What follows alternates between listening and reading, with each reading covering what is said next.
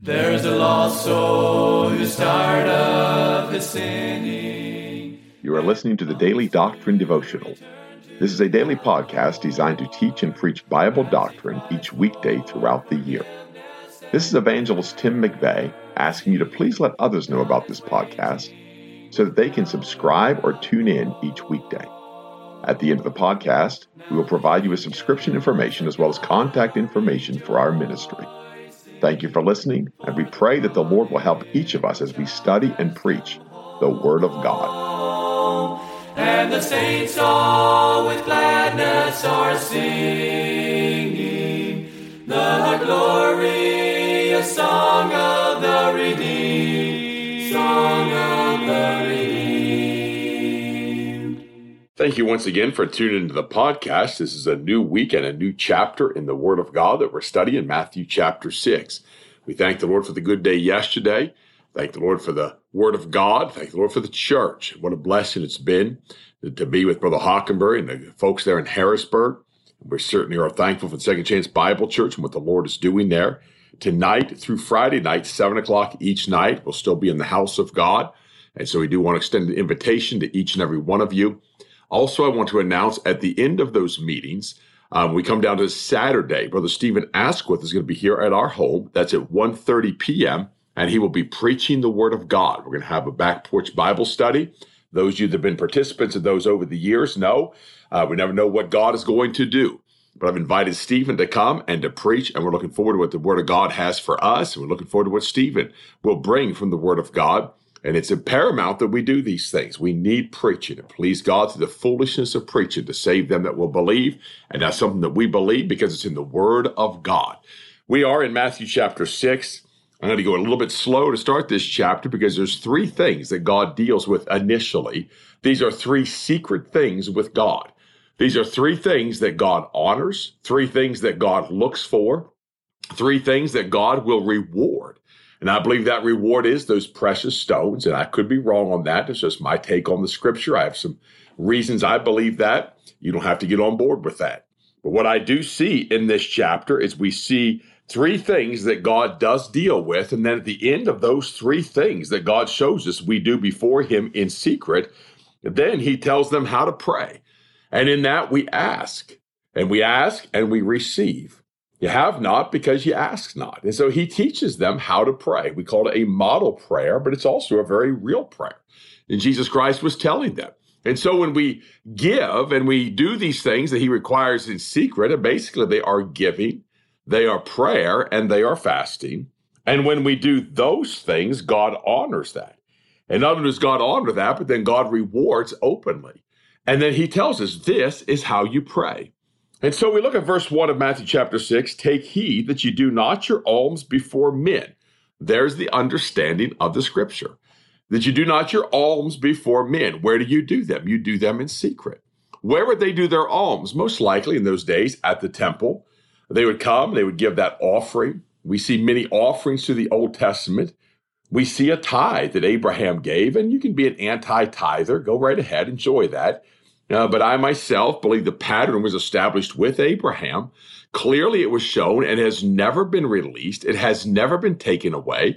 God never removed a tithe from man, one tenth of all that we have. And therefore, the tithe is the beginning of giving. Why? Because it is the Lord's and He's prospered us. Therefore, we return it unto Him. And we do that today in the local church. On the first day of the week, we assemble ourselves and we bring those tithes and those offerings and those gifts, three distinct things before the Lord. But he said doing their alms. What are those alms? It's the requirement that God's required of them. But there's also a gift. There's a requirement that God has that's not seen of man. It's not an obligation. And you don't have to sit down and write out a check for $19.87.2 because your pay was, you know, $190.87.2. You don't have to sit there and go to the um, utmost detail. But other folks that do that. But what it is, is it's a guide to begin to give. I think it would be wise to keep track not only of what you bring in, but what you put out in your giving. And God's going to reward it openly. And we see needs, and you shut up your bowels of compassion. How dwelleth the love of Christ in you? But you see a need. What do you do? You take that which God has prospered you with, and you help that brother that has need. And so you do not your alms before men to be seen of them. Otherwise, you have no reward of your Father which is in heaven. So this isn't a matter of giving that we can boast or giving that men can see. Part of the failure of faith promise today is that there's a pressure put on people because there are men watching and they know people's handwriting. I've been in churches where they do it publicly. You stand up and tell how much you're going to give. And I've watched people go into debt because of faith promise. I've watched people make a pledge that they could not keep, but they felt pressure to, or they felt like they were going to impress somebody. Therefore, the giving is always done in secret. And you ought to support missions. You ought to support missionaries. You ought to support the preacher. You ought to support the work of God. And can I say it's whatever is necessary to accomplish the will of God? That's what we give. That's your alms today. And there are so many that they turn in receipts and they collect receipts and they pass them around. They do this and they do this and they always got to account for every little penny and they can keep track of all their expenditures with God. But yet, God is the one that ought to be keeping track. We ought to lose ourselves in Christ. We ought to lose. And listen, our lives are hid with God in Christ, we ought to lose track of our giving.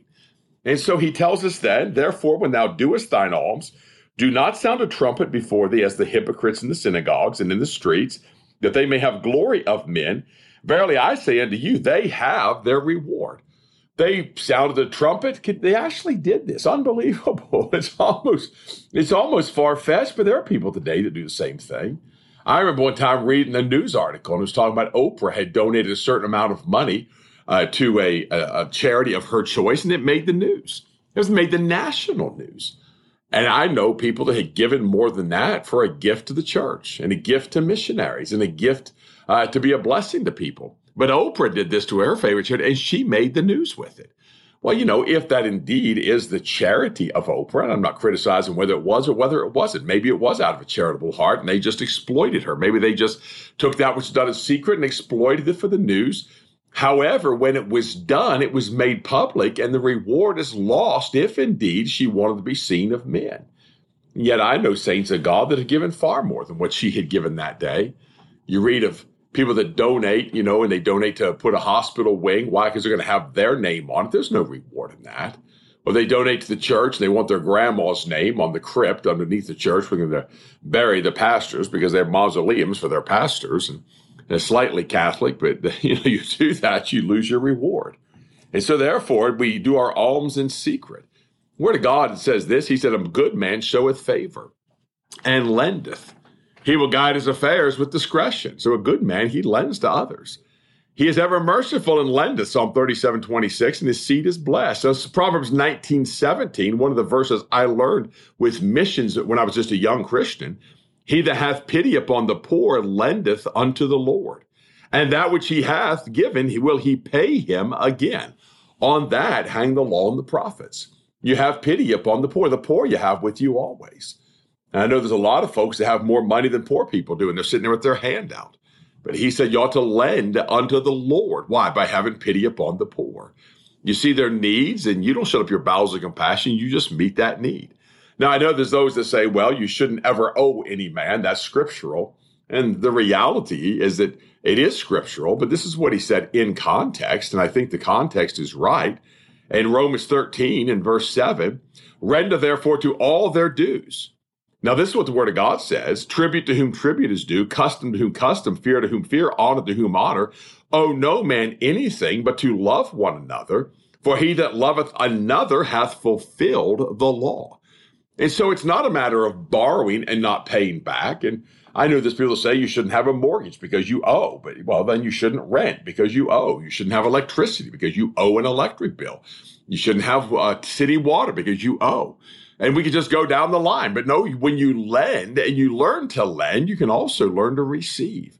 What he means by owe no man is custom to custom, tribute to tribute. Those are the things we don't owe honoring those, honor those men over us, honor those men around, honor those with tributes and customs and honor.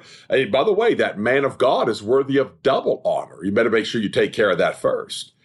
And I'm not condoning credit card debt, but I used to preach against it so strong, the Lord just let me go ahead and get into debt. And it's a long story, but I can tell you how it was the Lord. I know it was the hand of the Lord. And I immediately toned down how I preached about debt And was a little bit of arrogancy on my part because I've got myself out of debt as a lost man in 1997, right before I got saved.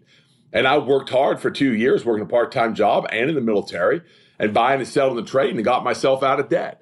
And therefore, I could preach debt free. And then the Lord said, Well, okay, here you go, big boy, have some debt. And I learned it's, it's not about owing no man, and it is about owing no man, but it's to owe no man that which is due unto him.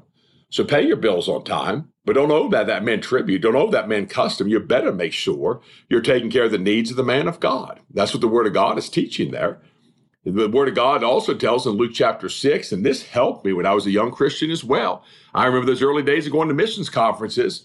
In Luke 6:38, give and it shall be given unto you. When I went to evangelism, that was the verse the Lord provided for me to remind me. I had laid up store with him. I had led unto the Lord. And here I was taking a leap of faith. I had no supporting churches, zero. I had no income. Zero. I had no offerings due my way. Zero. And yet the Lord saw fit to take care of the need. He saw fit to use this verse to let me know he was going to take care of me. Give and it shall be given unto you. That's a promise of God. And then he said, good measure. And I've always received a good measure. And what the Lord does, he presses it down. He makes a little bit more room in the bowl. He shakes it together and then he adds some more and he presses and he shakes it and he adds some more. And he just keeps making room in that bowl. And then it's running over. That is the cruse of oil that God gives. And God will do that for those that give. God will do that for those that believe him. He says, Shall men give into your bosom? For with the same measure that you meet withal, it shall be measured to you again. Therefore, you lend to the poor. You have pity upon them. You lend to men that need lent to. And again, if your policy is to owe no man, don't you ever borrow a hammer. Don't you ever borrow a cup of sugar. Don't you ever borrow a pinch of salt. You'll find yourself in trouble with God. Don't ever rent. Don't ever have an electric bill. Because if that's the doctrine, you're going to find yourself in trouble. But what I found is I found in the word of God is give is the doctrine. It's not about owing no man. It's about giving. And the giving is done in secret and the giving is done in that secret place. One of the great ways to accomplish that is through others. You carry that cash gift, uh, leave an envelope in a car, leave an envelope in a Bible at church, go get one of the children, tell them to keep their mouth shut, give them the money, tell them to go hand it to somebody. You send that that gift through the mail. There's ways to do it in secret. There's times you just they know it's you, especially using PayPal and Google Pay and Apple Pay and wallets and things like that. But listen, just give. Be a help to others. Be a blessing to others. That's the principle he's given us here. And you don't do it to toot your horn. You don't do it to boast. You do it in secret because the Lord, he said, when thou doest thine alms, let not thy left hand know what thy right hand doeth, that thine alms may be in secret. And there's a colon there, a new sentence. And thy Father, which seeth in secret himself, shall reward thee openly. Now, I'll be honest, I just noticed that I didn't catch this earlier looking at the scriptures, but I just noticed this. There's two colons there. In verse 3, but when thou doest thine alms, let not thy left hand know what thy right hand doeth, colon. We'll skip down, and thy Father which seeth in secret himself shall reward thee openly. There's another colon before, and thy Father. What's in the middle? That thine alms may be in secret, a standalone statement. Therefore, two colons delineate a sentence within a sentence. That thine alms may be, as what's the focus of those two, two sentences? That thy alms may be in secret. It's not the reward. The focus is the alms being in secret. Giving giving to others, giving that others may have, giving that others can live a little bit better, taking the relief of folks that do not have what they need, do not have the necessities of life, and relieving that burden without applause, without anybody noticing, without needing credit for it. It's like the man that, you know, the old the old adage, and it's not wrong to be cliche. I just get weird with cliches, but the man that takes the trash the man that takes the trash out. What does he do? Tells his wife for 20 minutes how he took the trash out. And the same thing with the lady. You know, she goes out and digs two weeds out of the garden and brags about how she dug two weeds. And I know my children get that way. Sometimes they do one thing, it takes about four seconds, and they talk about it for the next five minutes. And we're a lot that way. But when you do your alms, you ought not ever boast of it. You ought ever speak of it. Why? Because the Father, which seeth in secret, rewardeth thee openly, that thine alms may be done in secret. And my friend, when you give, are you doing it in secret? That's a principle God has given us here. Now, the next two days, we're going to cover the next two principles. One of those is kind of painful for most of us, and that's going to be tomorrow, Lord willing. And that is that fasting in secret. Very hard to do. Very hard. You can't keep it from your wife, can't keep it from your children. You just quit eating. Kind of people notice that.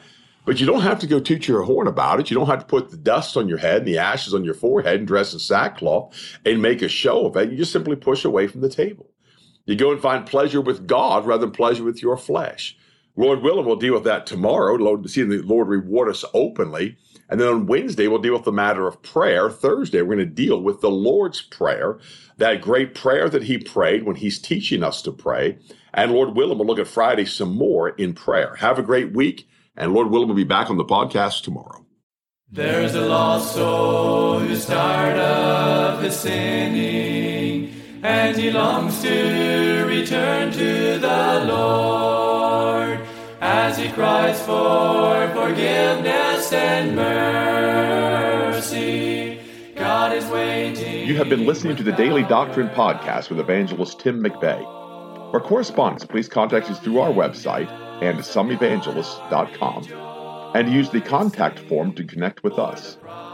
You may also subscribe to the podcast through our website or search for Daily Doctrine Evangelist Tim McVeigh on iTunes, Google Podcasts, Spotify, Audible, or Amazon. To write to us, please use our church address, which is Manasseh Community Baptist Church, 70 Back Hollow Road, Blain, Pennsylvania, 17006. Thank you for listening, and we pray that the Lord will help each of us as we study and preach the Word of God. Don't forget to subscribe and tune in tomorrow. And remember to look up, for your redemption draweth nigh. There only was strife. Now the angels of God are rejoicing, for the prodigal child has come home, and the saints all with gladness are singing